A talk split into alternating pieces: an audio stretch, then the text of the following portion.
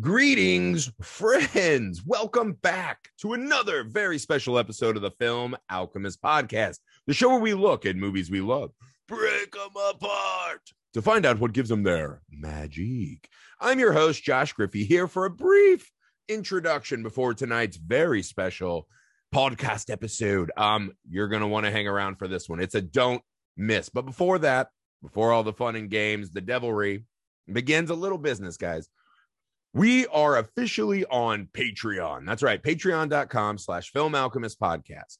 We are working on building a community there with your help. So the best thing we're trying to do right now, get us all together in one place so we can get to know each other better and we can get to know you guys better. We can learn what kind of shows you want us to discuss. So by joining Patreon, you will be able to actually help select and curate the show to be exactly what you want.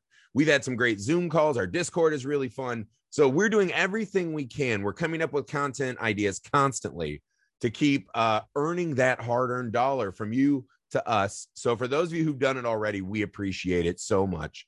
And for those of you who are about to, welcome and thank you as well. Again, that's patreon.com slash film alchemist pod. For as little as $1 a month, you can join us on some Zooms and Discord and just dip your toe in, see if this is for you. And if you like us, you can choose uh, whatever tier you want and start moving up the ladder. The Highlander ranking system we use is very scientific and official, but we love you all equally. Thank you guys for the help. Something for free you can do to help the show. Please take a second right now and leave us a rating and review wherever you find the pod.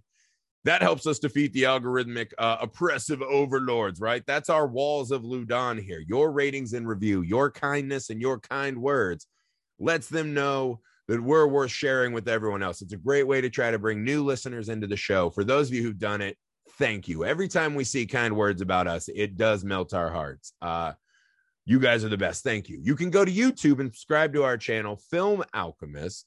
We have video versions of most of our podcasts there, along with some other stuff. We're constantly working on content ideas over there as well.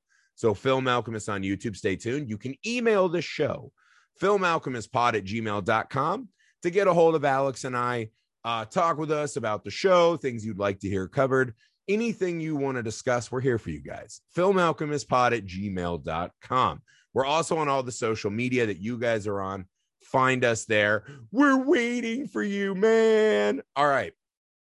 Enough business. Oh, just kidding. Patreon.com slash film alchemist pod. gotcha. Pulled the rug out from under you, but it's going to be worth it because today's movie is one that I've been waiting to cover since we started this show. Today, we're discussing Ken Russell's The Devils, starring pinnacle Oliver Reed, uh, the man that I hope I can grow up to be when I'm a full adult mm, someday. Mostly Oliver Reed, maybe not all the parts, but the cool parts, the coolest man alive parts. Um, the Devils is a a challenging, exciting film. Ken Russell is bombastic powerhouse filmmaker. Oliver Reed is bombastic to the nth degree.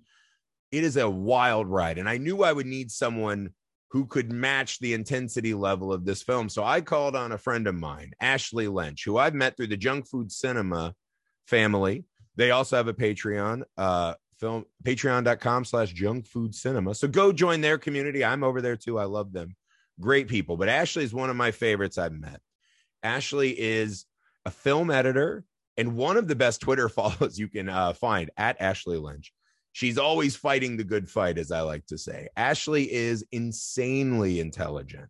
She has an encyclopedic knowledge of film, but more importantly than that, Ashley just truly loves and lives for movies. And that is one of my favorite traits in people.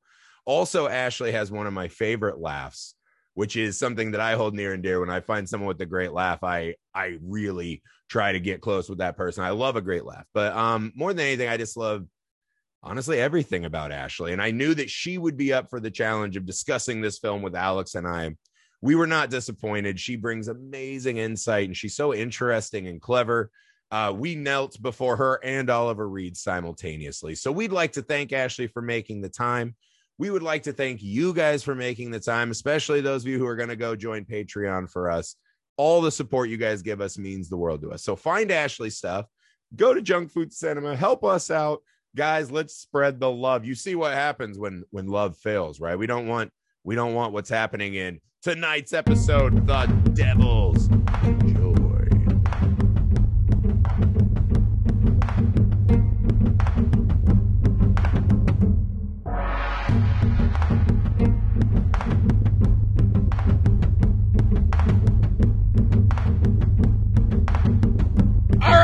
Guys, we are fortunate enough to be joined tonight by our friend Ashley Lynch. Welcome to the show. Awesome. Glad to be here, guys. All right, Ashley, before we dive into this absolutely fucking batshit movie, would you like to tell the people a brief introduction, who you are, where they can find you online, uh, anything you want to plug? Sure thing. Uh, my name is Ashley Lynch. I'm an editor in film and TV. Currently, I am editing Lego Ninjago, going into the new season on that one. And the previous season is just wrapping up now if you want to check that out. And if you want to see me basically being an online social media terrorist, you can check me out on Twitter at Ashley Lynch, where I basically just bat trolls around and make them cry for their moms. Uh, but that's it in a nutshell. Yeah, I we're going to need the walls of Loudun to keep out the Zack Snyder fans, I think, for letting you Yeah, in. wow. no, your Twitter feed is probably at least 80% of the reason why I'm still on Twitter because it cracks me up. Uh, okay, so I have been wanting to talk about the Devils forever. Uh, I, I think I've said on this show a bunch of times Oliver Reed is the man I hope I can become when I'm a full grown up. Which I, I'm old, but I'm not a grown up yet. So I'm, I'm still hoping to like Pokemon evolve into Oliver Reed and I, I when I found this movie, I was like, holy shit, this is the peak Oliver Reed. Like even more than the Brood, this is the one for me that captures so perfectly what Oliver Reed was uh, to me. But this is this movie uh, is somewhat of a hard sell for some people. I found, but Ashley Wow. was nice enough to come along and talk about this beautiful Ken Russell movie with us. Ashley, would you like to start us off with your opening thoughts about the Devils? You know, I'm game for anything. You said, "Hey, Ashley, you want to do the Devils?" I'm like, "Sure." I didn't know much about the movie. I knew it was on Shudder. I knew people it was a, you know, sort of like a big deal in cinema history. A Ken Russell film. It's like, okay, I'll go. I'll wade into that. And I had no idea what I was prepared for. And let me just say, I am a changed person as a result. Uh, the vote's still out on whether or not that's a good thing or not, but it was a hell of an experience and it's something that's going to haunt me forever. I can tell you that. Uh, for the for the the the short synopsis of it is basically um, medieval ages. Um, essentially, I can't remember the exact year. It's like what 1600 or something like that. Um, there's this small French town, battlement town, um, where a, a Catholic, yes, a Catholic priest, uh, played by Oliver Reed, is basically like in lieu of an actual leader, is the de facto leader that is holding this town together, which many of many political rivals want to just demolish the town and build a road through it, and he's the thing holding it together. And um, and he basically becomes the subject of a Catholic witch hunt trial um, after he is accused by a uh, a young hunchback nun um, of basically consorting with the devil and invading her dreams because she has masturbatory fantasies about him. I mean, don't we all? Who doesn't? Yeah, exactly. Well, and I mean, you know, it's like like you said, this is peak Oliver Reed. Peak Oliver Reed, but you have the ladies at the start. So, like, the nunnery is in an absolute tizzy because this beautiful new preacher's in town. And so they're all all looking, and you even see the ladies outside. So, like, the convent's all riled up, and they're like, What? It's Jesus stuff. What? But they're all riled.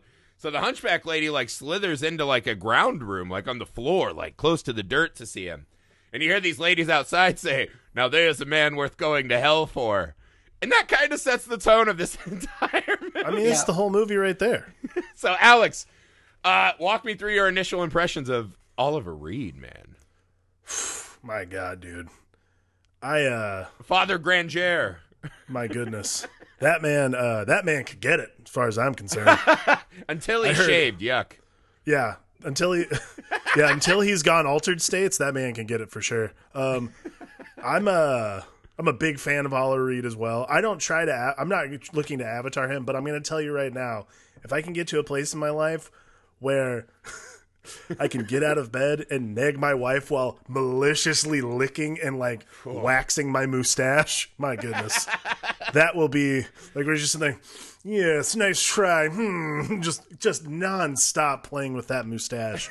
that scene right there, like up until that point, I was like, this movie's weird. Like, I'm not really sure this is going to be my cup of tea. And then that scene happened, and I'm like, why am I so drawn in? Is it just because he's just constantly fixing that stash, just like twiddling it and doing all kinds of shit while simultaneously telling this woman, just like, Yes. I mean, yeah, I, No, that's that's the trick, right? Because the the twirling of the mustache is such a sinisterly small thing, right? It's like, oh, this guy's pretty proud of himself. yeah, You know, okay, I very get that. impressed with his libido in But this the one. fact is just that he so he fucks this guy's daughter he's supposed to be giving la- sweaty Latin lessons to. And then he's just like, "Whoops." And he's like, "I thought we were so perfectly spiritually bonded that we couldn't get pregnant." Which I was like, "That's a pretty good excuse. I've never heard that." One I love how he like also hardcore blames her for her own problems. Like, listen, Yes. Well, no, I'm he sorry that my says- animal magnetism's your problem. Yeah, he says this is the suffering you have to bear. You know, for God. religious leader. Yeah, I Yeah. mean, and this this is the thing uh, too, Ashley, because this movie starts essentially with like one of these like mermaid erotica shows, right? So the whole movie is setting up this weird. You can't really trust anyone's status in life, right? So it's it's a weird place to see to start with a priest in the movie that's your main character. Just oh, this guy's just throwing bones around. He's getting the nuns all wily. And you know he just doesn't seem Well, to give a it's fuck. It's very much that that Ken Russell thing where it's all got like that sort of baroque sensibility to it, Yeah. where everyone is extra lusty, everyone is extra flirty, everyone is pantomiming and gesticulating wildly because it is all a large theatrical production. And it's very much kind of presented in that sort of way for what is otherwise an incredibly grim and stark tale. But in the hands of Ken Russell, all of a sudden it becomes this lively, colorful, almost joyful and and vibrant affair. And it's, it's a it's a very weird combination that even throughout even once you get to the end of the film, I don't think I fully kind of reconciled that tonal imbalance. And it's not a it's not a negative to the film. The film is purposely doing it. I think the film works as a result of it Yeah. but it's also very off-putting and it makes it very hard to get a good foothold on Yeah. the narrative of the film Well, it's weird because all of these these normal things that we have in our society today, right? Like the government leader, the church leader. Everyone we meet in this movie, the movie goes to extraordinary lengths to fucking take the piss out of every single character we meet. So it becomes Mhm. this kind of running clown show, right? And so there's no character that you're ever like, okay, that's the guy. That's that's whose lens I will look through to understand this world. Right. And so when you think of it like, and I had forgotten too that this movie has the backdrop of the Black Plague. I thought this was kind of after the coming out of the Black Plague, right? So you look at, we start off with this, you know, the king kissing the ring of the church. Oh, there's a religious war. We pan through that. Now that scene when Oliver Reed comes out and he's like, "Well, have fun raising your baby." And he, he walks outside and it is just fire Mayhem. and piles of corpses everywhere Mhm. and it it's I thought that was the moment where I, where you're like, oh, okay, so this is what we're doing, right? Is in a world like that, how the fuck does anyone have faith in anything, right? Because now we're we're on the journey of the the preacher who has no faith and is trying to philosophize his way out of being better at life. Right. And you walk outside and you're like, yeah, why not just fucking go bang everyone's wife and daughters? Like, this world sucks. This is a there horrible was this world. like really interesting play on Catholicism. Like I was raised Catholic, and it's fucking weird, man. Like there's just no. We've talked about it a million times on the pod. Like there's no bones about it. Catholicism's just kind of weird to me, but like, um, this is probably like the. I think this is honestly like the most honest anyone's ever gotten about what it actually is to be Catholic, which is like, listen, if you have sex, you're very bad, but I mean, have sex anyways. What, what are they going to do? Like, kill you? Like, it's not that big a deal. And, like, Oliver Reed sets this tone the entire time. Like, just constantly like like not only having like having sex is the first like first time we see him is literally post coital, but then like nonstop. The, honestly, that scene where he's like giving the conf- the confession to the woman that he just had sex and he's like, "Listen, it's not my problem, it's yours. Move on. Get out of here."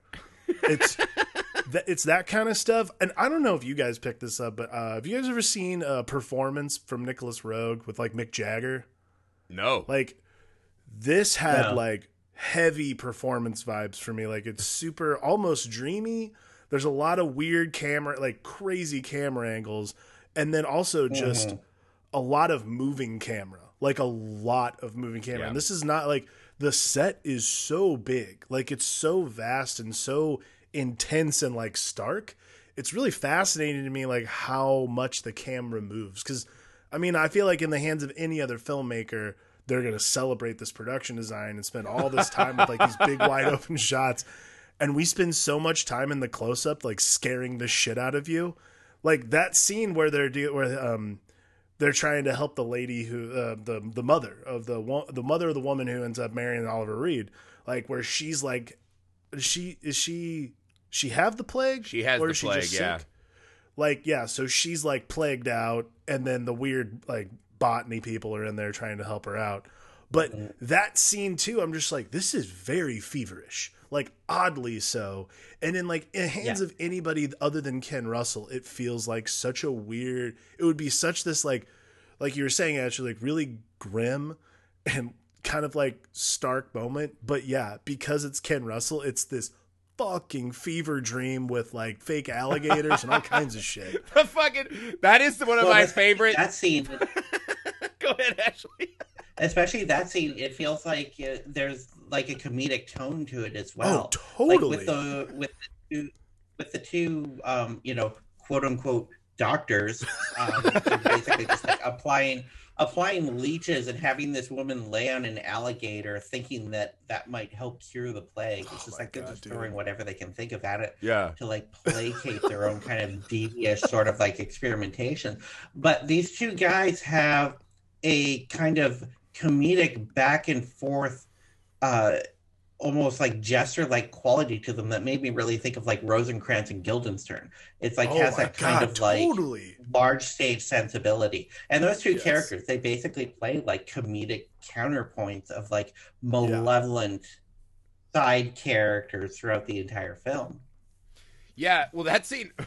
Not only I was, but that so there's a lot of stuff going on in that scene that I love, but to add to the kind of like surrealism of it, I love. It's probably the greatest power move in the history of cinema, which is some guy's like, "Priest, you fucked my daughter," and he's like, "Yeah, so what?"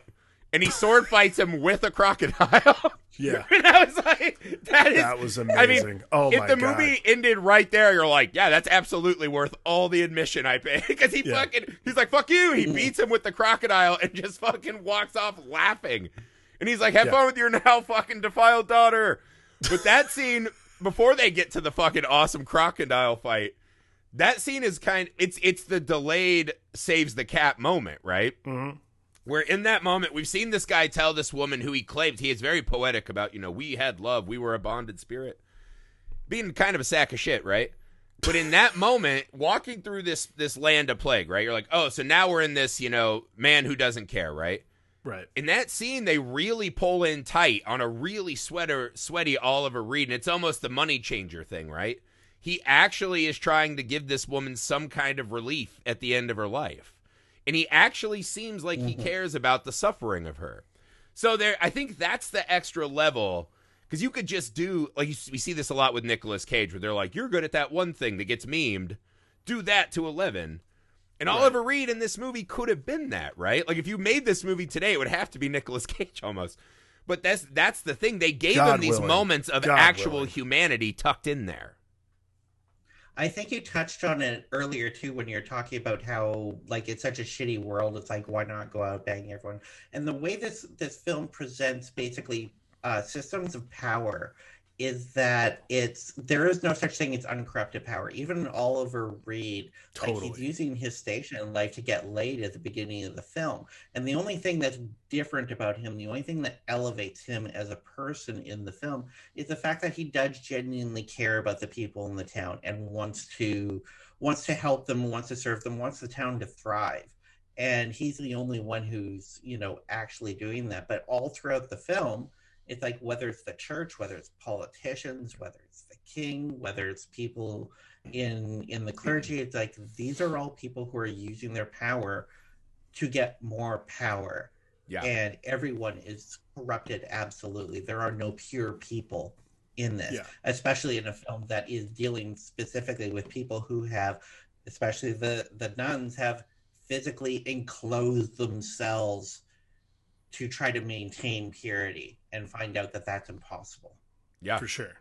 No, I think the social commentary on so I was saying earlier, like the social commentary on Catholicism and just like God fearing people in general is very, very fascinating, but also like staggeringly true. Like there's just so much like the the, the power corruption is so terrifying. Like even in a movie like this that is like almost slapsticky with it. Like it's almost just like like Griffey like that fucking scene where that alligator versus sword fight Yes. is the fucking movie. Like it's it any other person making this movie, it borders on slapstick. Like it's a fucking Benny Hill sketch. And yet it is like an emotional corner piece. You're like, wow, this guy doesn't give a shit. He will fuck anything that moves and just be like, God, move on. Like that's it. it's utterly unreal. And like if you but and then like once you like because honestly like it took me like two days to process what i had watched like i spent like two days like really considering and i'm like wow that is like like you were saying like a really fascinating truth to power and corruption in general is just Yeah. like there is no there is no god there's no guidance here like it's literally just a guy who's like i am omnipotent i say what goes and that's Right. what makes vanessa redgrave's character so weird to me is she's supposedly she runs the she runs the the abbey like she runs this she runs this crew Yeah. Well, she's the only character that I would I would say is truly a tragic character, right? Because they they mm-hmm. don't really spend enough time with Grandier's wife. She could have been, right? Cuz she just lost a woman to plague and in that moment Right. of kindness seems to latch on to him. they tried But she doesn't she doesn't have enough moments in the script, right? She has that great scene where it's like, just stay with me, like stop fighting this. Because the thing about Granger is while he seems like he's doing good, right? There's also this bit of him where his whole journey could be hollow and false as well, which would be really true to the theme of the movie that he dislikes. Now he's like the even bigger deal, right? Now I'm the governor, right? So, Right. but I think the the thing with Vanessa Redgraves' character is not only is she this hobbled woman, um, but she seems at the start like she's really trying. She actually has this moment of it's this almost touched by God moment where she just sees this man from the ground through the smoke between people's legs, and something just gives in her, right? And she has this idea that he'll be he'll lead the convent, and then they have this this really I thought the dream sequences are Ken Russell's kind of surreal dream alternate reality sequences. To this day, I don't think anyone does those better than him, right? yeah because because so- it's the whole movie it was called the devils we all watched Right, but I'm saying specifically the the Madonna video in the middle, right, where uh, it goes black and white for a minute, and so she's seeing Jesus on the cross, and that whole scene to me is really instructive of this movie, right? Oh, Which is wow. She is standing above the crowd, right, elevated above the crowd and not deformed. You know, screaming her laments that Jesus has been gotten, right? So that tells you a lot about her headspace, right? This suffering is, uh, you know, divine or whatever. right But as she watches, then Jesus turns into Oliver Reed and he comes down. She starts licking the spear wound, and they just start like straight up fucking, yeah right? And then there's a, well, no, I can't. I might be mixing two moments because there's also the moment no when that's she what happened she kneels before No, him that- and her her her hunch Yeah. reappears, right? she and then know- Oliver Reed's like, ooh, and the people laugh at her, and she's like, "Look at me, look, oh I'm i beautiful." thought that actually happened Well, no, there there are two moments, right? Because there's there's the you know I'm gonna fuck Jesus. The first one, see, That's this how is- insane this movie is. yeah, right. There's just a lot of Jesus fucking, but no, the first one is uh Jesus is walking like Scott Stapp from Creed across the pond, and she licks the feet, and that's when her hump returns, and now she's screaming because all of a sudden now there's a crowd laughing at her, so you get a lot of her psychology. And then when she's, you know, above Jesus, it's her and Jesus, and then Grandier becomes the Jesus, right? There's a the movie does a lot of this with the nuns too, which adds to the sadness. This bride of Jesus thing that I remember hearing about a lot as a kid, because I was also raised religious. Didn't take, but this whole married to God celibate woman's club is is kind of sadistic way to put make people live their lives if you think about it.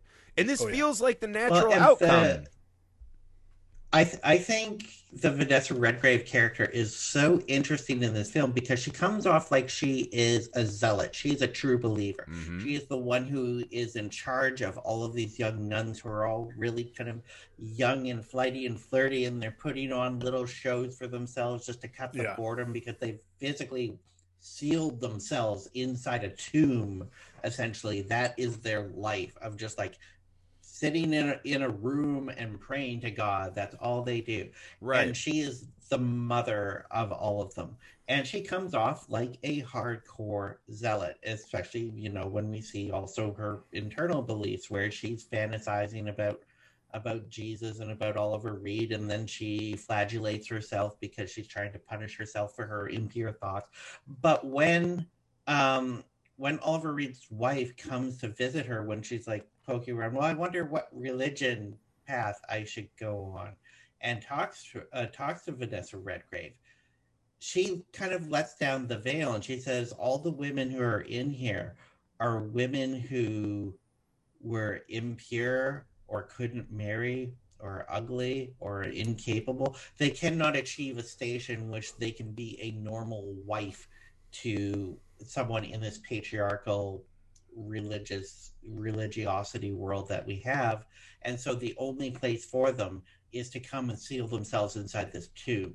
And it's Mhm. not even so much that they are they are servants of god that this is anything that they believe. It's that this is the bottom rung destination for women like this. And in a sense she's no different.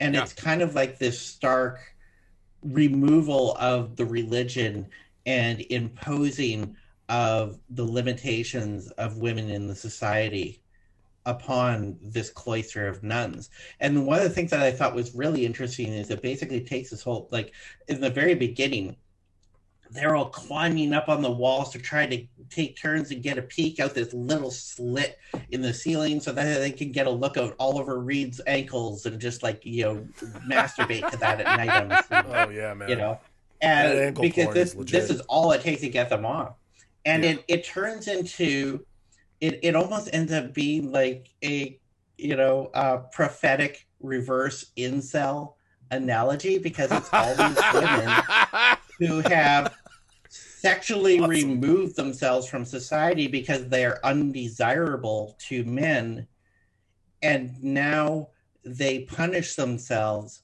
for basically the lust that they have for other men and blame the men for it and Yeah. they've created their own little incel culture and it's just gender flipped Yeah, it's it's so weird because this convent, I was like, this is completely Lord of the Flies, right? And it, it's strange mm-hmm. because I guess we always, or at least I was always raised to imagine nuns out in the community, right, handing out bread, clothing people that need clothes, like doing work for the community, the people that needs. The idea Yeah. that you just take these women and hide them, right? And the other thing I didn't, it didn't land on me how sad that was. Is not all of these, you know, Vanessa Redgraves has a deformity she says some of them are, you know, ugly, this and that. A lot of the women in there are only there because they come from nobility, but not noble enough to have money for a dowry. Right. So it adds this extra, Mhm. oh, this is why this is more of like, this felt like a National Lampoon sorority house, right? Where you're just like, yeah well, we'll do whatever the fuck we want. We'll party. Yeah. Uh, we caught the head lady masturbating, so now we're gonna do like a a reenactment pornographic stage show of her and Oliver Reed. Like the one lady's got a mustache. They did costumes, and they don't give a fuck that she mm-hmm. watches. No. Right? They found out Grandier's married, and they're like, let's recreate this. And I'm like, don't you have? We started the movie with her telling a nun you're going to scrub the floors and pray. Now we're just doing like theater in the park. Yeah, now we're just doing now we're just doing theater camp. Yeah, and, and why not? Because imagine being in the nobility and then through no fault of your own, just we're noble but not noble enough. Bye, and you're in the fucking box. So that the sadness of the nuns, it because it's all channeled through Vanessa Redgraves, but the nuns in general just here you are to just be these lost toys, right? And then we will only pull you out when we knew it need to do a performative mass execution Right. and turn you into, you know, Mm. a Vegas stripper show, right? Like showgirls, so that we can prove that there's a devil and convict this man. It's they're they're almost more sad. We have to put the tragedy on them because they're not even given a character. right. They are just these puppets for this this ruse, and it's it's fucking horrible, man. It's it's a strange thing. it, it creates what is the like the big turn that gets the film really going. It's like Ken Yeah. Russell isn't so much concerned with um with Catholicism. He's like, well, it, like in in his view, in the film's view, Catholicism is just an avenue for politicians to get power, and Yeah. Yes. people who are within the Catholic Church are just people acquiring power. That's all it Yeah. is, and they're using re- religiosity to to do that. But what it what he is interested in is saying that these women who have been sealed away, sealed themselves away from society, as a result, have turned into a lusty pack of dogs because sexual repression is the enemy in this film. These Yeah. women are doing everything to repress their sexuality and divorce themselves of it. And what they discover is that you simply cannot do that. All it all it takes is for Oliver Reed to walk by and it explodes out of them to the point where Vanessa Redgrave makes false allegations of I saw Oliver Reed fornicating with the devil. Yeah, He's a witch. yeah. He Now he start a comes trial to to that that- replacement priest. and and her her entire impetus for it is that bring me Oliver Reed so I can face him with these accusations because she just wants to get close to him Ugh. and she sets in motion this giant political maneuvering to take out this guy who has made enemies. Yeah, well, the, hard part about that too is because she smacks up his new wife when she's like, "Actually, you're kind of rude, and I don't want to be locked in there." She's like, "You fucking whore!" Smacks her around, and you see the crushing defeat on her face. Like that woman gets to run away back to Grandier. I'm stuck here, and they're like, "Hey, the spiritual mm-hmm. boot camp leader's here," and she's, and she runs to him because she thinks he's going to be there, and she still ha- she'll still see me, right? It's there's still time, and when she sees Father Bullcut she's just fucking crushed and she starts just like babbling. And Yeah. that babbling is Yeah. then taken by the little fucking worms and they're like, aha, now we've got our roots. And I don't even think this was her plan because the really extra fucking No. sad part of it is is that when they press her on it, right? They go in and they're like, this is fucking absurd. Like, she just sounds like a scorned woman. And then, uh, you know, Father Warhol's like, oh, let me put on my fucking Jesus gloves and, you know, I'll get it out of her. The guy who looks like a Dahmer, right? And he's Yeah. like, Father Dahmer's like, I'll go over there and handle this. Well, next thing you know, he's He- got the he's fake some sign. really hip fucking sunglasses he's wearing. yes, and he's got the sleeveless My father shirt. Dahmer is looking real sharp in this one. yeah, he uh that felt like a weirder casting than Jennifer Aniston and Rockstar. For those of you who've been listening. well, like when he sh- when he shows up, like when he's like when he strolls in. First off, it's done in this like amazing presentational way. Like I fucking love his entrance because it's like it's literally like a Mm. catwalk vibe. Like that's like the that is the, that is what I felt. He walks in and he just starts going the Lord. Like it almost is Southern priesty. You're like, dude, what is going on? yeah. like because they've been talking about this guy that was my favorite part is like the talk up of this dude like oh man he is like super jesus guy like you don't even know and he shows up and yeah he looks like like jeffrey dahmer and david bowie had a kid but that Yeah. kid grew up to look just like jeffrey dahmer but have all the sensibilities Yeah. of He Dude, looks it's like a so guy who has a YouTube channel to tell you what is and isn't canon in Star Wars. Yes, that guy for sure. Um, and with his costuming and his presentation and his theatricality when he enters, it broadcasts right off the bat. You have absolutely no illusions. This is a guy who is playing a part. He is not a Yes, believer. Absolutely. At no at no point do you even question whether or not he has any religious sincerity because you're told from the get go he does not. Yeah, he's a fucking rock star. Like he looks like a rock star. Like he looks like a guy who would be on But- stage like singing like with Judas Priest almost. Yeah, like, it is and- like this and weird to thing. that point, though, of how comical and stage performer he looks, that makes him one of the scarier characters in the film. totally Because you're like, this guy's Absolutely. just, he just likes walking around in a costume, essentially. right. And that's one of the great moments is when the, you know, fucking curly, the guy who looks like Garfunkel or whatever, who's like, you know, hey, I'm here to tear down the walls. And he's like, this is fucking crazy. It's not working. And he goes, oh, I'll make it work. And him and the scientists go to work on Vanessa Hargraves or Redgraves, and it is horrifying. And the fact that he's just like Mhm. got her in a stranglehold while they're pulling out these giant hot water syringes and whatever. And just the thought that you can do the things, and then later when we see him wedging Oliver Reed, and it's like it, it's one of those things I think we all have in our minds that the people who perform terrible acts like this, it has to, in a perverse way. This is going to sound horrible, but it really means something to them, right? There has to be like some kind of great cause. Because imagine inflicting that kind of damage with no fucking code behind it. Oh, That you're just like, absolutely oh, some okay. form of whatever sort of gratification you want to assign to it. Like there is a, but more than anything, it is a personal lust for power. I mean, it's it's power. Like Mhm. it's a lust for personal power. Like the power you have over someone of whether or not they can walk, whether or not they can actually do the things that they like to function as a human being. To have the power over that is seductive and dangerous and terrifying. And all of these people, all of these men have fallen has fa- have fallen not victim but fallen slave to that sort of mentality before the movie even begins. So when they show up, it's it's all all bets are off. It's terrifying. I I don't know. There's one scene by the way the when um when they're when they're all conspiring against the uh against Oliver Reed. And they all like come into close up, and then they cut, and then they cut to a wide of it, and they're all literally like standing like That football huddle apart. shot, yeah. I again like this is the comedy of the movie. I I started laughing like I'm just like I know they're like conspiring against this guy, but this is one of the funniest shots in the movie. I didn't need the shot either.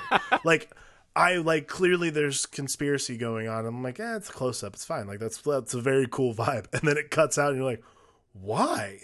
I was trying to honestly like that shot boggled my mind. Like, why is it? Why do I need to see the the the wide shot of them like literally about to kiss each other with with secrets? That is a really strange shot to add into the film. And it's one of those when you watch a movie from someone like Ken Russell, you're like, he's not just like, ah, just fucking it get it. You know what I mean? So yeah, there is a weird. I was like, is that supposed to be some kind of meeting of the minds or right. like I don't know. Maybe they're like hush tones, but then it's like, who are they fucking hiding it from? I, I, don't know. That was a strange honestly- shot. You're right no about idea. that. It's, a, it's such a very specific thing. By the time you get to the end of the film when they're actually you know burning oliver reed on the stake you see that basically the entire town the town that for the most part loved him and he was helping protect has entirely turned against him. They are now the mob is entirely directed with hatred toward him.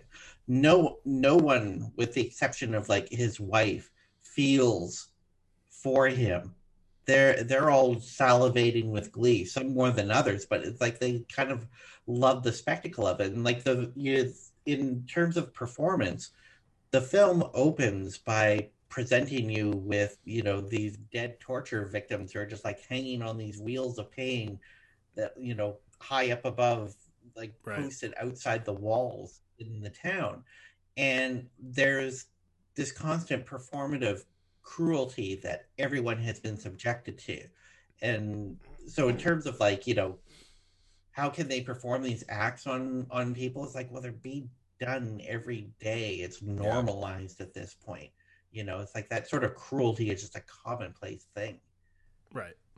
Well, I think it's so scary to just imagine. It's like, why do you even want power, right? That's what I always like when you kind of look into men like this. And it's like, if you just have no Mm. respect for life and you don't seem to get any joy out of anything, like, what is the.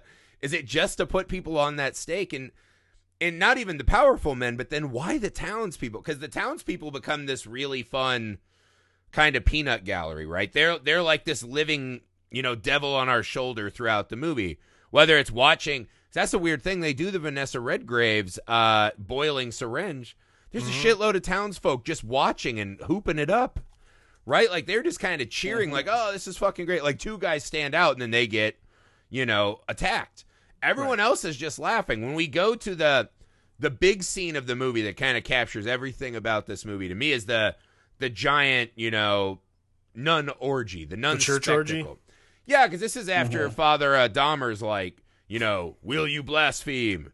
You know, will you curse? Will you not be in control of that, your actions? They're like, yes, oh, devil, right? Well, next thing you know, there's tits flying around and they're jerking candles off and burning Bibles, and that's a lot of the stuff you see when you look this movie up.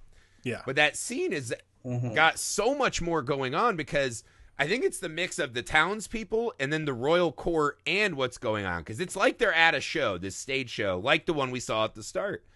And the king seems to be really enjoying himself. He's like, oh, there's like an actual bit of uh, depravity going on here, whether it is performative or not. I think there's something else because the the king just is casually shooting raven people, right? That's his hobby. Yeah. So something like this Yeah. feels like he would really like it. And the part that was the strangest to me is that he is fucking rope a doping Father Dahmer yeah. and he gives him the vial of Jesus blood and all the nuns stop. They open it up, there's nothing in there. And he's just like, What ruse are you playing? Bye! And like, just gets carried out of the scene. And there's no consequence to that because he had specifically said, Don't tear down the wall. He had given Father Grandier uh, the note. So you're like, he knows what's going on and he just fucking floats away laughing. Right. And that's the part of the Mhm. scene that I was like, Holy shit, that is so Yeah. nefarious. I thought that was really strange too. That literally it didn't end the movie. Like it should be the end of. It should be like the consequence for Father Dahmer should be like, whoa, blasphemer, bro. Mhm.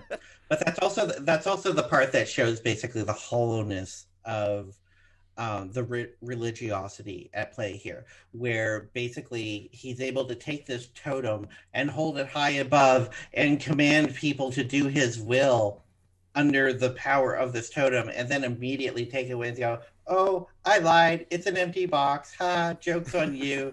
and it they just kind of pass it off. Well, it's like it doesn't matter. On to the next thing, where I'll continue to use Catholicism to wield like a cudgel to make you do what I want to do. And Right. it's it's all it, it gets to the point of how hollow it is and how insincere all the aspects of religion in the society are. Well, it's almost like he laughs because you could argue he's a bit of a victim of the Catholicism too, right? Because there's the wheelchair cardinal that they're rolling around, Richelieu. And he has that great line where they're like, but the king said not to do this. He's like, the king will come to find that this is God's will, right? And, you know, he being God. All the holy men in this movie see Mhm. themselves as God. Maybe they all Oh, do. yeah. I don't know. Maybe that's just how it goes. But the king, even when Richelieu's like laying out the reasons why they have to destroy Loudun, and he's like, yes, yes, he's like, fucking God, and he has to kiss the ring. So maybe he's just laughing now that the Catholicism is turned elsewhere. You know, maybe he's enjoying seeing that, you know, from the audience and not being the victim of it. And it just it gets to this I think there's just and that's the moment where you start to despair in the film. Because you're like, "Oh shit, the king mm. left." And then we just come back and we're just doubling down on tortures. Yeah. Right? Cuz now Vanessa Redgraves is chained up and they're still going at her twice as hard. The nuns are still dancing around naked. And you have this moment where you're, wait, what just what happened? I thought we uncovered the ruse. Like we're gonna go back. It's gonna be fine. Oh God. There it is doubling down, and Oliver Reed comes in and does his fucking fiery, like, you have perverted the church.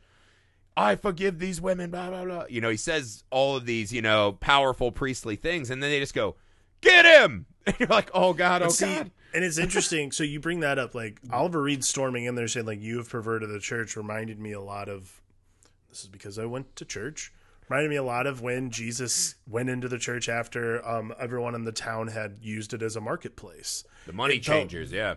It felt very similar to that moment in the Bible, and I was like, "This is interesting because obviously in the Bible it's Jesus Christ. You don't, but like this is the this is like the perversion of that moment itself. They're like, "Nice try, you are fucking done, sir." Like they like they st- they take him down. Like it's this fascinating inverse of the Bible itself, which is it's which is the movie in a nutshell. Like it is, Well, this, and it's the crossbow guys, right? So they're the guys that had his back and were ready to start firing to save the walls right. and said, Good job, Father. Only you could do it. Now, I don't know, the time delineation in this movie, who knows, right? But not long in the future, then, like, all right, you're obviously a fucking, uh, a Satan Charlatan, fucker. yeah. You know, and they're like, to take him out.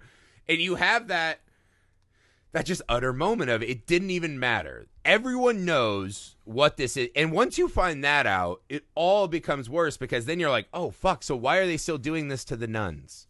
Why do they never release the nuns? They don't need anything after that first moment. They don't need anything after the king calls it out for sure. Like, why are they still I, again, it's, torturing? it's power, man. Like it's pure power. There's this sadistic. That's the sadistic streak to me. Like See, that's more than power. That's something else because they already have the power. The moment he steps foot in that town, he's fucking done. They already have their Ku Klux Klan fucking trial or whatever. Those judges are bought under those hoods and robes. So there's no reason to keep this fucking charade going. And it's it's it I, I don't I don't really know what I made of that, but it was it just was that's the moment where I like I really I- sank the lowest. I think it's for what happens. I think it's for what happens past the story, if you can imagine that far. Because, like, I think you got at it earlier when you're saying, like, who would even want power in this type of system or this type of world? And I had that sense too. Like halfway through the movie, it's like, oh my god, who would who would ever want to have power? Because all that's doing is pinning a fucking target on your back right. you know the entire time like they they come at they come after oliver reed and the entire time that they're like torturing him and whatnot i'm i'm thinking of you know witch hunter father you know uh the the witch hunter mod dude Father that- Dahmer, yeah. Father Dahmer.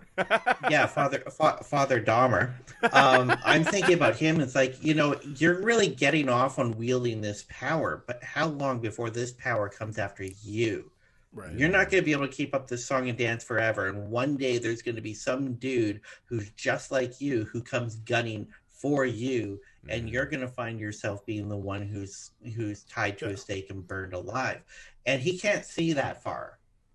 And I think he's hoping that, like, well, maybe if I can smartly wield this power, I can preserve and save myself from being subject to that. And Right. that's why people want power. So, like, self preservation in a sense, because then maybe they will be spared from the other systems of power. But Yeah. it also makes you a convenient target for people who want to take more power for themselves. Oh So, man, that moment with uh game. yeah, for sure. Well, the moment with Father Dahmer cuz there's probably 5 to 10 of these shots where the nuns are like clawing at him, right? Yeah. And you're like if this is a Mhm. zombie movie, he's guts. Like they're going to rip him open, and they never do. And it's Yeah. almost this like lustful, he's liking it. It kind of shows you the sad state of these nuns where there's probably a part of them that's like, "Fuck, I want to kill this guy." But they can't, right? Mhm. They just they can't even in their Right. mind imagine going after this guy. Right. But the scene in the woods after he cuts the ropes and he's like, "Now you're my fucking orgy puppets," and the women all gather and start kind of clawing at him. He looks right at uh, the the government stooge, right, Garfunkel, Yeah. and this fucking smile unfurls on his face. Like this is really fucking fun, and I'm enjoying this. And it's Mhm. it just kind of fucking rips your heart out because you're like this fucking little piece of shit. And that's 'cause that's that's what I mean. You always want to believe that even bad. That's like one of those classic screenwriting truisms, right? Is that bad guys believe they're the heroes of their story. And this movie goes out of its way. It's like, nope, no, they do not. And I don't think it makes them worse villains for it, right? It's one of those rare things where going against the grain works exceptionally well and cuts a lot deeper. Well, and they're always representing systemic power too. It's Yes. the power of the church, it's the power of the politicians, and they're wielding it cynically. So even if they're doing it for their own uh, their own gains and their own manipulations, they're still doing it at behest of that systemic power structure. And Yes. so totally. ultimately, that's what they're always representing. Yeah, I think that's probably the thing that, uh, yes, I, I, I, yeah, I would kind of all vil- like, everybody in this movie, yes, is a villain, but they all, particular, mainly the men, uh, the men are all fucking scumbags, but every priest in this movie, any religious person in this movie, thinks they're doing the right thing for themselves. Like, I think that's like the most important thing about what the movie's saying about Catholicism in general, which is that this is a selfish portion of this is a selfish religion. And that is truly like to me like my takeaway from the devils in general is just the selfishness of man is so profound that mm-hmm. they would use this thing that is supposed to be otherworldly good to inflict pain, pestilence, seize power, like all the things you're not Yeah. supposed to use religion for is what this movie is is is what they're doing in this movie. And for me that's Right. one of the most profound things about it is like every single person in any sort of position of power within the religious model is so out of their depth beyond comprehension not even considering the altruism of the situation like doing the right thing even the nuns in a lot of ways like most of the nuns also are like i'm not really interested like i, I agree with griffey like Yeah. the con- the conceit of a nun for me is also like someone out in the community the nuns that we had when i was in middle school and high school they were part of the community they were always They're like helping. super grandmas. You're like they Yeah. will always be there when someone needs It's them, bizarre. and you, you revere them. Right. No, it's not- bizarre because it's essentially these nuns in this movie are there to keep the fear of religion intact almost. I think they're almost scarecrows, being- right? Yes, that's a Like, great way to better fucking watch out, right? like this could be you. But I think that's what what you get at is not even the it's not the power of the church. I think what happens with with a lot of religions, right? Because I think it's inherent in all of us to want to have a code of goodness, and we always hope that people follow with it. I think the insidious part of religion sometimes is that the people that try the hardest to really live the good lives almost mark themselves as like, hey, we're great prey. Right? And people know that and they come in and fucking feast on these people who are just trying oftentimes because, you know, maybe they're at the bottom and this is the the grand bargain is I'll be as noble as I can and have an eternity of, you know, heaven orgies, which are the best kind. And so it's like this long-term layaway, right? And once you mark yourself as that and your goodness becomes this fucking it's like blood in the water for these fucking more evil bastards, right? Because you see, you know, Grudon just spouting fucking religious platitudes and this and that, and you know the nuns know some platitude, and it just, I think that's the saddest part. And then you see this grand, fucking you know religious Ku Klux Klan trial, whatever the fuck that was, where he's trying to be like, call me guilty of a man, call me the world's worst sinner, but I could never be the devil's boy, and it's just this fucking like high theater. You're like, Right. how about just saying, hey, I've never fucking devil whopped. Like, prove it. Fucking prove it. And they just, they don't even pretend. And so, to Ashley's point, when you get to that ending where the whole city is just fucking having like a Mardi Gras because this guy's going to get burned fucking alive. Yeah. I, I don't know. It, it makes me a little sad that there's no kind of acknowledgement that there are probably some people in that town that that want to be good. It turns us into this fucking feral mob, and it, it's it's sad, man. That that ending is sad. Obviously, I mean, it ends with It's, a man it's a very, it's a very nihilistic. It's a very nihilistic ending because you're right. Yeah. There isn't like the best bit of repentance we have at the end of the film is that the executioner promises that he will strangle Oliver Reed and that it will be quick. Yeah. And because of the bloodthirstiness and pettiness of uh, Father Dahmer, it's like he sets fire to the stake, and the executioner, he's like, he's shouting, he's very sorry he can't get in there past the flames to strangle him. Yeah. And he's like very angry that his promise got reneged on because he's as despite being an executioner, he's obviously an honorable guy, and he's upset Yeah. that he can no longer keep his word. Right. And that is the closest we get to any sense of repentance at the end of the film. And all the townspeople, like you said, it's a Mardi Gras. It's like Yeah. they're it's it's a party atmosphere. They're drinking and laughing and living it up, and to them, this is just spectacle. They hold his own baby up. And they're like, watch your daddy bird." Yeah. It's like, what is happening? I mean, in a movie that shouldn't be able to shock you again, that one got me a little bit. I sat up and I was like, sir, sir, like talking to my TV, like, have some class. What the fuck is wrong? You know, you're just like begging the TV. But that's the weird thing because they try this ending where Oliver Reed's going to go out with dignity. And to me, it actually kind of torpedoed itself right? Like the ending didn't work for me in that metric. Not that it, it derails the film, but the whole I want to look at myself in the mirror while I get my hair cut, right? That's letting me know where he's really at. And then his whole I hope that you'll for uh, that God will forgive you people when he says it to the nuns. Cuz they what they're trying to do is show you in a world full of these fucking black liquid people, right? That just kind of roll across the place and destroy everything and are horrible and shifty. Here is a man who's willing to stand, right?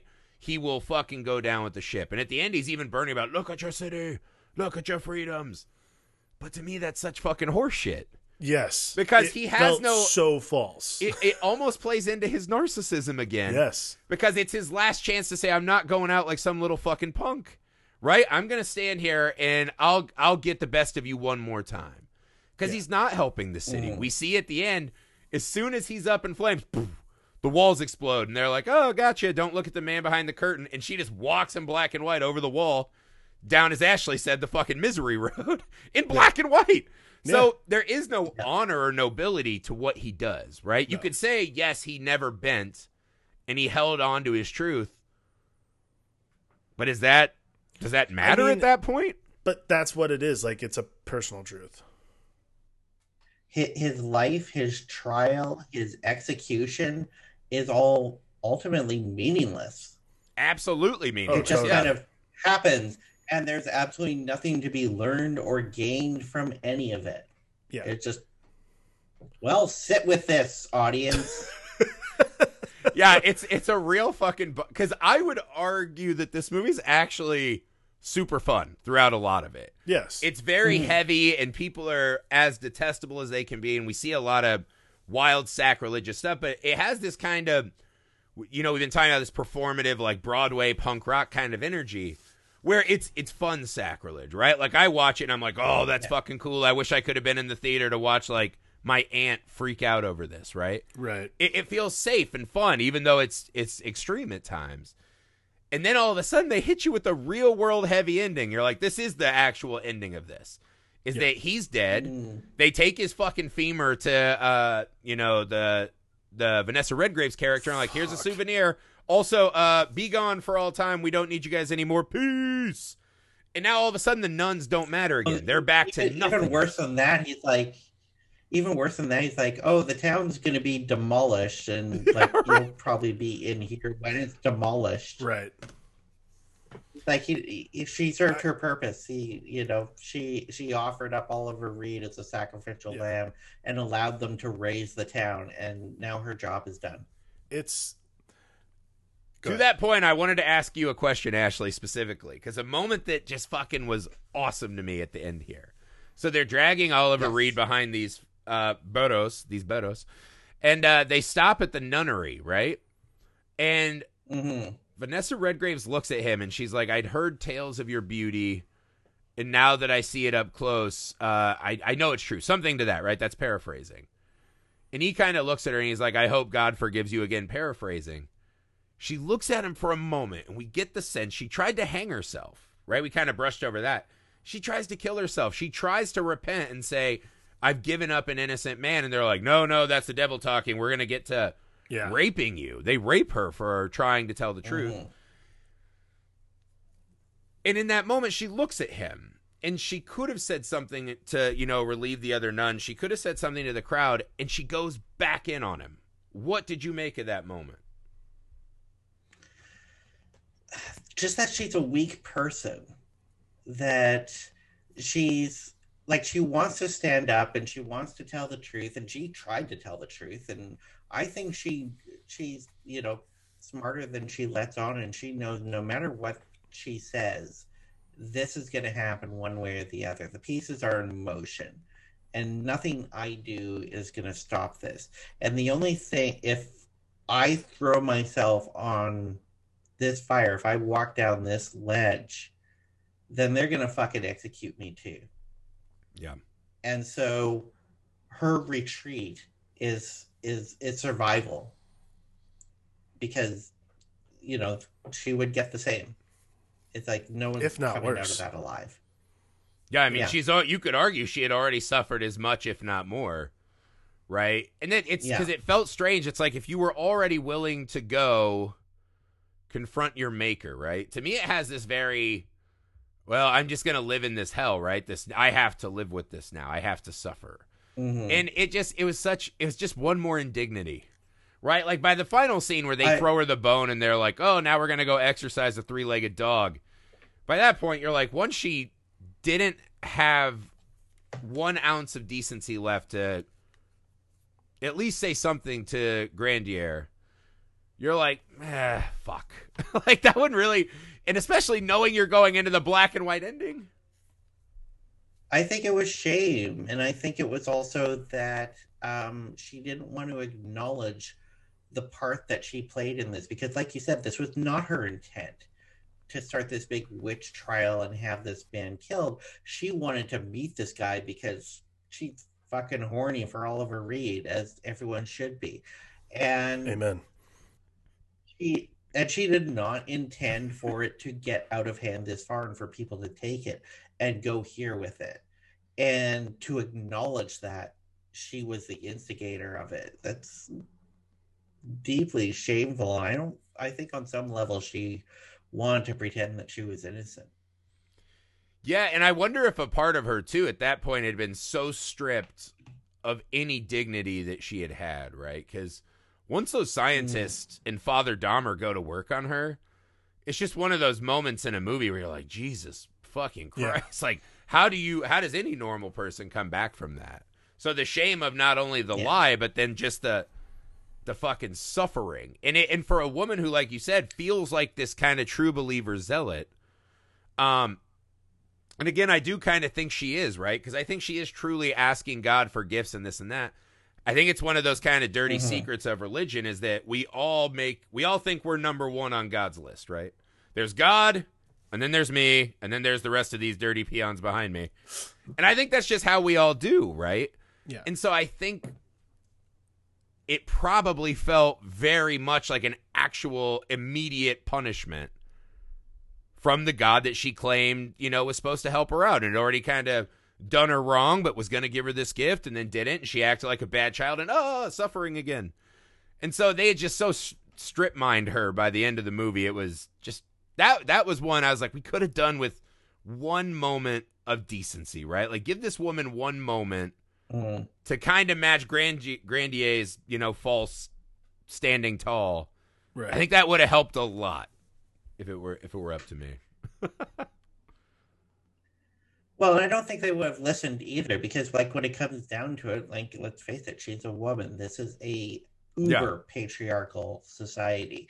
She it, she has no value beyond her ability to implicate this man to give them power, and Yeah. so nothing she says is going to make a difference, and she knows that too. She knows Sure. that her truth does not matter to anyone. It- or the only the only person truth matters to is her God. Yeah, I mean that's true. Yeah, that's true. But. I was like, it. It's weird because again, I don't think it gets Grandier anything, and it doesn't redeem him at all in my Mhm. eyes. That he's just like, well, at least I can go out like a cool dude. And I was like, I at least wanted that from her. I felt like I felt like she suffered Yeah. a lot.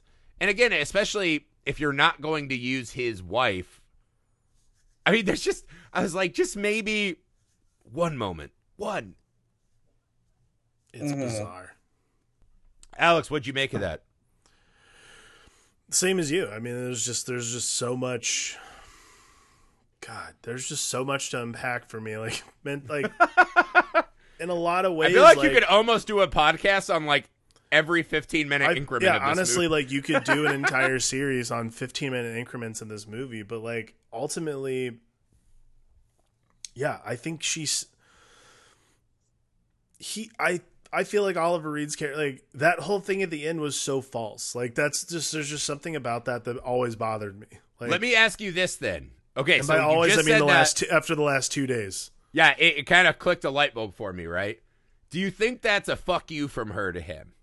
When he does the I hope God forgives you. And he's playing Oh, the pious man, do you for think sure. when she starts going, Devil, devil, Mm. that that's a fuck you? Is that what she's doing? Absolutely, like this is like one of the That kind of works for me, honestly. Well, that that that part works works. for me. Be- th- but that's what I'm saying. Like, that is the part of me that is that is what makes him so insincere as like a man of God. Like this has nothing to do with like I'm going out like a G. I'm going to make sure that everyone knows that I am the most pious man that came through this town. Bullshit. Everything he says when he's being fucking piled on that pyre is literally like fuck you, fuck you, fuck you. You're Yeah. definitely not Yeah. cool. Really fuck you. He's just like, he's just you masturbated to me before.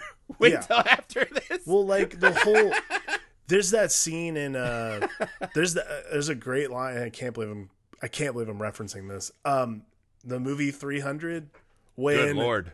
when Leonidas says to Afiti, uh, the, the the hunchback one, he's like, "I hope you live forever."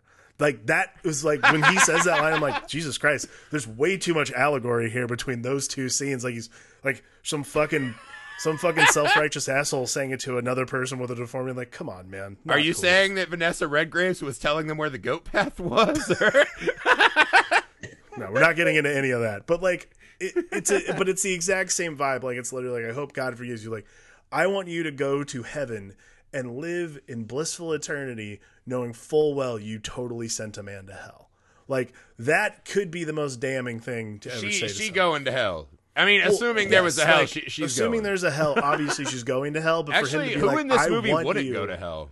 I want you to be blissful in the knowledge that you sent an innocent man to his death. Like that to me is an ultimate fuck you for sure. I th- I think it's definitely backhanded because it's very much like you know I I am I am of greater moral character than you because I'm in this situation and I'm here because I kept my principles. Right. and I'm here in this situation because you did not keep yours. And that is what he's saying when he's saying like I I forgive you and hope you go to heaven essentially is like he he he maintains his superiority and it's like the same thing when he's on the stake it's like he's doing the fuck you all i'm out of here sort of you know Yeah. shit. i'm going to heaven you all are going to hell yeah. Well, don't judge us nuns for having our That- orgy. that's what he's you were having orgies saying. everywhere. Yeah, right. You were orgying too, Grandier. Chill out. Like, don't Yeah. judge me, you fuck. All right, let's close it down. Ashley, final sales pitch. What did you What did you love and will pitch. take away? It's a weird way to phrase it. What will be your takeaway from this movie? And if someone wanders up, what would you kind of sell them this movie as? What did it? What are your, is your takeaway? oh god the best uh, the best way i could sell this film to someone is to say this film will change you forever that It's pretty good. It is a lively and a harrowing tale, unlike any film that you will ever see in your entire life, and it will haunt you for the rest of your days, and in a way that I think you will be thankful you saw it. Damn, that's good. I was just gonna say very good. fight. That's the but- best way I can put it. croc sword fight. Alex, what do you got? Um, if I w- I'm if I was going to pitch this, someone be like, "Have you ever been to church? Man, it's boring as hell, right? Watch this instead." That's what it is. yeah. Doesn't this look better than sitting in the pews? I I always That's think exactly of this I movie. picture. I try to hook people that I think will be repulsed by this, right? Ashley and I are in a, a film group right now for junk food cinema, right? And we do this mandatory film school. And I got assigned Martyrs, Mhm. right? Which is one of these hardcore extreme. And I was I told this guy, I was like, I really liked it. I think behind all the like gore and effects, there was a lot of really good art and storytelling, right? And he's like, fuck that, it's torture porn, blah, blah. And I was like, all right. So those are the people you got to reach. Like, who's going to shut this up? So to me, this is kind of the real world application of Mr. Smith Goes to Washington. Right? Which is, it's this kind of man who thinks he can change everything, but he's a flawed, shitty guy, which is what we really are, unlike Jimmy Stewart in that. And you see that, that the system always wins. The system always crushes us. There's never been a time in history where the state doesn't crush us. It's just how it is. And I was like, so if you want to not watch that pie in the sky Capra bullshit, you want to get down and dirty and see some nun orgies. That's your movie. I don't know if that's a great pitch. I'll have to tighten it up. that is assuming a lot of sincerity on Oliver Reed's character's part. No, it's it's false and, sincerity. and ultimately i think the i think the biggest uh the biggest point of resistance with this film isn't like the torture it isn't the religiosity it isn't the fact that it's got a very grim story at the heart of it you know during plague times. I think the real kind of resistance point is the overt theatric- uh, theatricality of the film to the point where it will appear corny and ham-fisted and the pageantry will put off a lot of people which is typical for a ken russell film i think that's what most people watching this movie yeah, have the hardest time getting past if they're not used to it Right. that's a really good point That's a because good I way to put that. always would just assume it's seeing a nun like jerk off a candle. yeah. Where they're like, ew, God. Mm-hmm. Because there is, especially back, there's always been this weird fear of female sexuality when they're the aggressor, right? Everyone loves a movie where it's, you know, a female's like, oh, my top fell off, right? Like a the 80s comedy eras or whatever. But when these nuns are like, no, fuck Mhm. you, I'm unleashed, and they're doing what they want to do, I think that makes people uncomfortable, right? So I think it's weird. I that's what I always f- pegged is that more than the sacrilegious stuff because The Exorcist sees a little girl do un unspeakable things with the crucifix, right? And that was a huge hit. Yeah. I think it's that Mhm. extra layer of watching these women come unspooled. I think that might have been the the tipping point back then. Could be. I, I read that one of the missing scenes because this film has been cut down. Yeah. I What's what I'm version? sure this is the how U.S. heavily, version, but there's right? a there's a bunch that's missing. Yeah. Yes, as far as I know, this is the the BFI restored version, right. which is still missing a bunch of stuff. From what I read, the um, Mark Kermode actually found like a bunch of missing scenes from this film, which he's cut back into it, and it's only been screened a handful of times. There's like a film print of the full version. I would fucking die to see Oh that. my god, I Um, fucking love those. I fucking love that kind of like roadshow shit that floats around in life. God, I know it's amazing. But apparently, one of the scenes that got cut out had this pack of nuns, like when they're in their, you know, in their orgy state, they basically rape and destroy a statue of Jesus. Yes, I found I a gif of that. Yeah, so like if you look up gifs from this movie, uh, that is one of the things that was in there. Because I remember being like, "What the fuck is that?" But yeah, they go ape shit on that statue, and it's kind of Mhm. perfect for what this movie is. And I think that is that's one of the things I think the movie could have used is giving a little more run to the nuns, right? Actually, see what the fuck what is going through their mind right now. Because again, I, I'm I always wonder that too. Like, do you really just want to go back to that fucking jail cell down there, or are they enjoying this? Again, maybe that's their first taste of power, and they're going for it. Yeah, it doesn't really explain the psychology behind these girls too well, or basically assumes that you'll be able to piece it Yeah. together on your own. And all the pieces are there. Basically, these are a bunch of bored young girls who have been holed away, and you know, it feels like a they're little bit of an answer to the Crucible. They're like almost. children, Yeah, you know, and they're t- then they're told by power figures, it's like, hey, you need to be horny for the church so that we can show how how how the devil has corrupted everything. They're they're literally told this is what you are now. Do this, and Right. they hear it enough times, and they see what's happening to Vanessa Redgrave, and so they. To them, it's practically a game. They're having fun. They're playing. They're putting on a show, and this whether or not they're like sincere in their, you know, erotic portrayals is never really explained. But they're have they're just having fun for the Yeah. first time in their lives, they're allowed to put on a show for an audience, and they're having a fun old time. well, that is a great way to describe the devils. all. That's that's how I'll sell it to people. It's a good old time. Come on down to the Devils. It's a good old time. Just an old time. Well, this good old time. Yeah. All right. Uh, we want to say thank you, Ashley, again for making time for us. This was awesome. Uh, I'm glad we got oh, to this talk was about a this one. blast. Yeah, you have Thanks carte blanche to come on. back. I enjoyed this a lot.